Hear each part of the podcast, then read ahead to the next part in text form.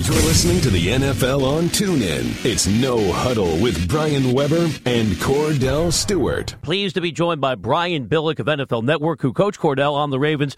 Coach, thanks for taking the time. How are you? I'm doing great today, guys. Coach, it's good to hear from you. Always good to hear from you. There's a lot of quarterback uh, things taking place in the National Football League right now, but one I want to talk about is the Cleveland Browns. You have a DeShone Kizer as well as a Brock Osweiler. How would you gauge uh, that situation by Hue Jackson and how he's trying to deal with it? Well, that's always a tough one because you have a veteran that you would expect to be ahead of the curve and is naturally going to look better on a more consistent basis. Uh, and the rookie is, you know, you know full well, uh, Kordell. It's you know, it's it's a constant learning process. It looks pretty big right now, but there's no dis- denying the talents uh, uh, of DeShone Kizer, uh, Brock Osweiler, at least appears to be just kind of that second level at best backup type quarterback. Uh, Hue Jackson, obviously, they got to win some games after going one and fifteen last year, but they've got to take a little bit longer view. So that's going to be the dilemma. Do I go with it? Do I, and and we don't know how he really evaluates the two. If you really think Brock Osweiler can be your guy, by all means, you make him your guy. But if you think he's going to be a placeholder for uh, DeShone Kizer to eventually come in, I, I I would opt to just put him in right now. You're going to be better, quicker in the long run, if that makes sense, to go with the young player if you think he's going to be the guy. Ryan, how about tonight's game between the Jaguars and the Panthers? Two years ago, Blake Bortles had 35 touchdown passes. What has happened to him since then? Chad Henne gets the start tonight. Yeah, well, there's a lot of interceptions that went with that as well, uh, and, and obviously uh, Doug Marrone is, is looking at he, he was he lived through that as well. So this isn't like a new coach coming in and saying, "Okay, I'm going to try to make this evaluation." He lived through it last year uh, and saw what it was. So if there's and and the fact that they really didn't want to uh, extend themselves uh, uh, financially and contractually kind of told you a little something. Obviously, Tom Coughlin is the other other set of eyes there. Um, you know, if you don't think he's the guy, I understand that but I don't. If not, I'm not sure you have your quarterback of the future on campus, and that's going to be the challenge for Jacksonville. How con- how concerned would you be if you were the head coach for the Indianapolis Colts, seeing that your quarterback Andrew Luck hadn't taken a live snap yet uh, with the team? Yeah, we have a couple of those, don't we? I do the preseason games for the Baltimore Ravens, and Joe Flacco's in the same right. category in terms of him not going to take a snap until the regular season. It's got to be a concern. And Kordell, you know this. I always just say, you know, if we didn't have to practice, we wouldn't. Right. Because anytime you got you put a guy on a field, you run the risk of injury. Uh, but there's just a certain pacing of the game. You got to get in cardiovascular shape. You then have to get in football shape using those muscle groups to, to, that are unique to the game. And then you got to get in hitting shape. Now, not necessarily for a quarterback, but you got to get used to getting hit and to go into uh, the regular season, and we don't know what the long term prognosis is on either one. They're going to take the longer view, there's no question. Both sound optimistic, but until those guys step under center, uh, you know, as a head coach, you've got to be concerned. Brian Billick, NFL Network, is our guest on the NFL on TuneIn. Cam Newton coming back from his shoulder injury tonight. Coach, how much will having a versatile player like Christian McCaffrey help to take some of the pressure off Cam, who won the MVP award just a couple years ago? Huge, huge. And I think we've already seen some impact of Christian McCaffrey and what he can do. Uh, so you add what I think it will do more than anything else, and and we used to call them exos, meaning extended handoffs in their running game, and they always want to run the ball well. They've got to take a little of that off Cam Newton. So develop more of a system where you can take those little drop offs to a Christian McCaffrey. And he's becoming like the vote backs in the league. Uh, again, I'm doing the Ravens game. They're counting on Danny Woodhead to do the same thing. Um, obviously, uh, Le'Veon Bell in Pittsburgh, who obviously takes it to a whole nother level. Two backs down in Atlanta. That's kind of a vogue thing. The guys that can come out of the backfield, give you those extra yards after the catch with the little checkdowns, the flares, legitimate route runner, and he is that out of the backfield. Gives them a lot more latitude beyond just the sheer productivity of it. Hopefully, you can take some of the the runs off of Cam Newton's plate so he doesn't get exposed to those hits the Rams. Uh, some are saying that Jared Goff needs a, a coach that, that's hard on him in a sense, someone that's a little bit older as, a, as opposed to Sean McVay, who's young, and, and some may say he's probably coloring, uh, let's just say, Jared Goff. I don't think so because I think in order for it to mesh, especially with the new quarterback, uh, coming out of the draft. Uh, you may need someone that can relate to his style, to his temperament to an extent. Uh, how do you see that relationship happening between he and Jared Goff? Because right now, Jared Goff is playing better football now than we've seen him play an entire season last year. Yeah, it's always a unique, as you know very well, Kordell. There's the dynamic between the quarterback and and the offensive coordinator slash play caller.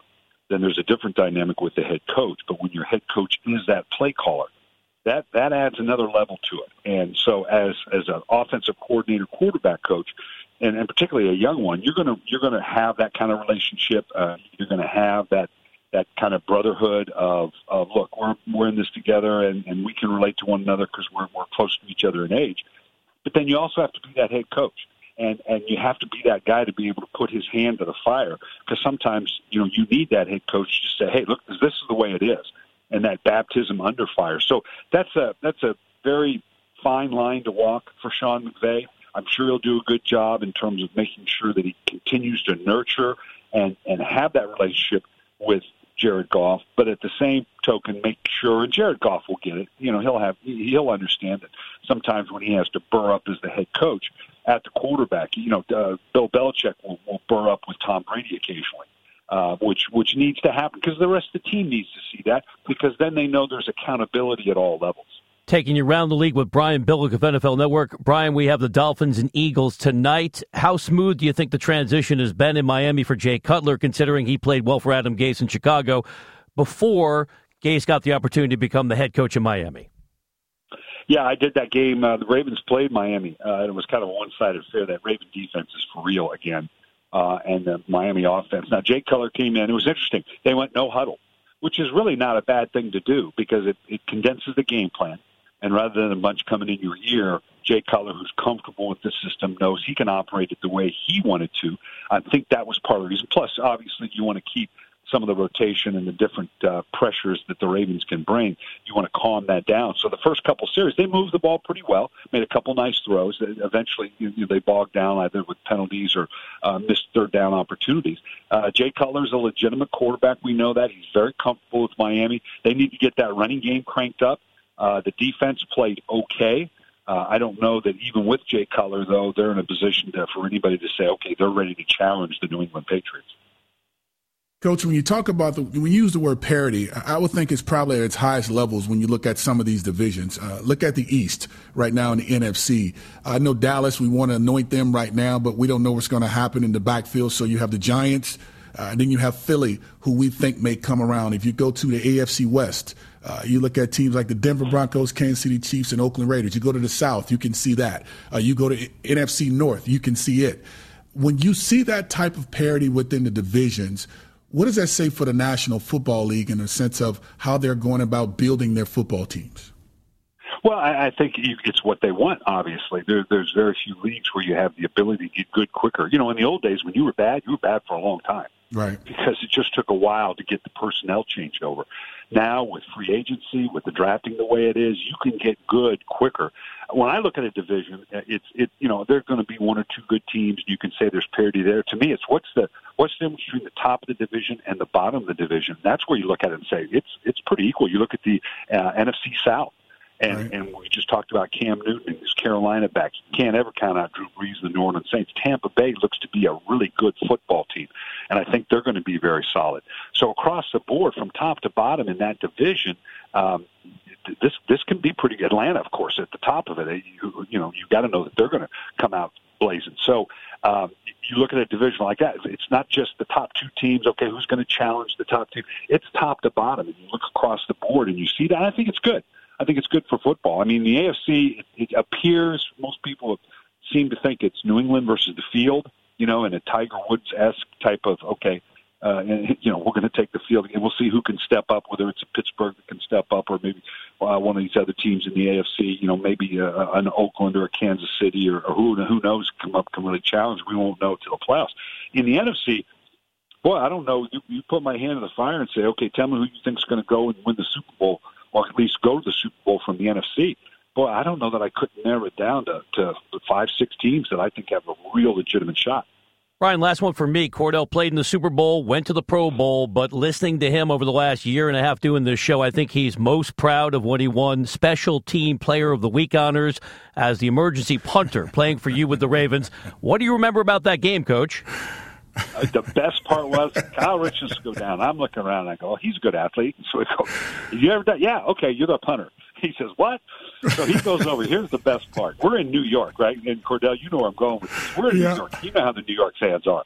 So yeah, he goes over and they set up the kicking net. He goes to punt in the kicking net and he misses it. and the ball launches and the fans are on him mercilessly. Oh, he God. turns and goes, hey, I've never done this before. Give me a break. well, at that point, they started cheering for him we had all these Jet fans right behind our bets. We're pulling for him, and he goes out. What was that? You nailed it, like a seventy-yarder at one point. Yes, I, rolled did. pretty good. Yeah, but it was still a seventy-yarder. That was that's one of my favorite memories.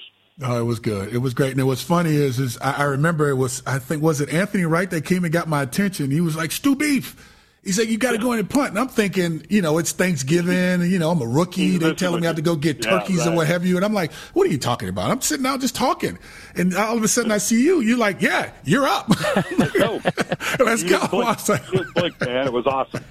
It was fun. It really was. That's it why really they call him Slash. It's all about versatility. Brian, great information as always. Thanks so much for giving us a few minutes again today on the NFL on TuneIn.